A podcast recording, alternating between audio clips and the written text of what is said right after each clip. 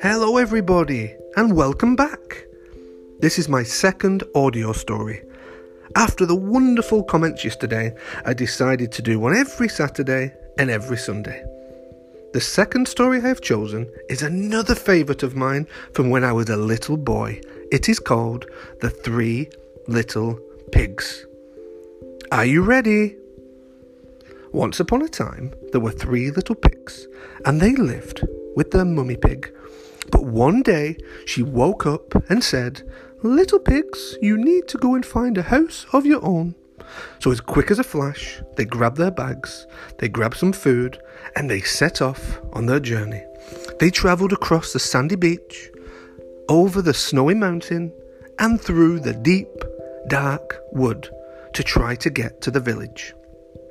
But on the way, they met a man who was selling some straw. He said, Would you like to buy some straw? Oh, yes, please, said the first little pig. And off he went to build his house of straw. It took him one whole day, but he was very happy. The second and third little pig continued along the path until they met a man selling some sticks. The man said, Oh, hello, would you like to buy some sticks? Oh, yes, please, said the second little pig, and he built his house of sticks. It took him one whole week, but he was very happy. The third little pig continued along the path, and he met a man selling some bricks. The man said, Would you like to buy some bricks? Oh, yes, please, said the third little pig, and he built his house made of bricks. It took him one whole month, but he was very happy. During this whole time, there was somebody, something, watching in the distance. It was the big, bad wolf, and he was very hungry. He quickly set off to the first little pig's house. Little pig, little pig, let me come in. No, no, no, not by the hair on my chinny chin chin. Then I'll huff and I'll puff and I'll blow your house in. And he huffed and he puffed and he blew the house in. The first little pig ran as quickly as he could to the second little pig's house. The wolf followed. Little pigs, little pigs, let me come in. No, no, no, not by the hair on our chinny chin chin we will let you come in. Then I'll huff and I'll puff and I'll blow your house in. And he huffed and he puffed and he huffed and he puffed and he huffed and he blew the house of sticks down.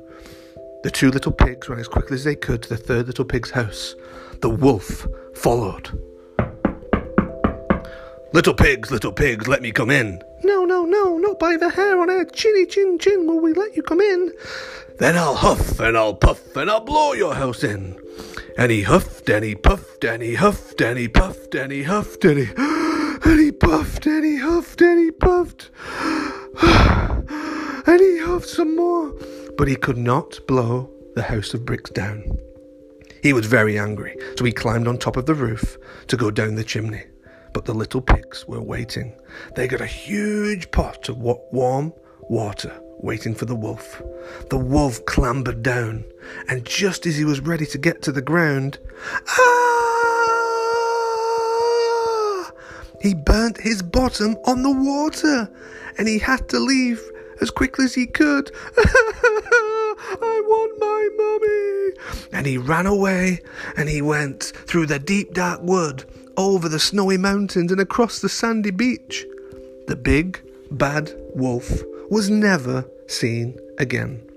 The three little pigs, they lived happily in the house of bricks. And they lived happily ever after. The end. Bye, everybody. I hope you enjoyed it.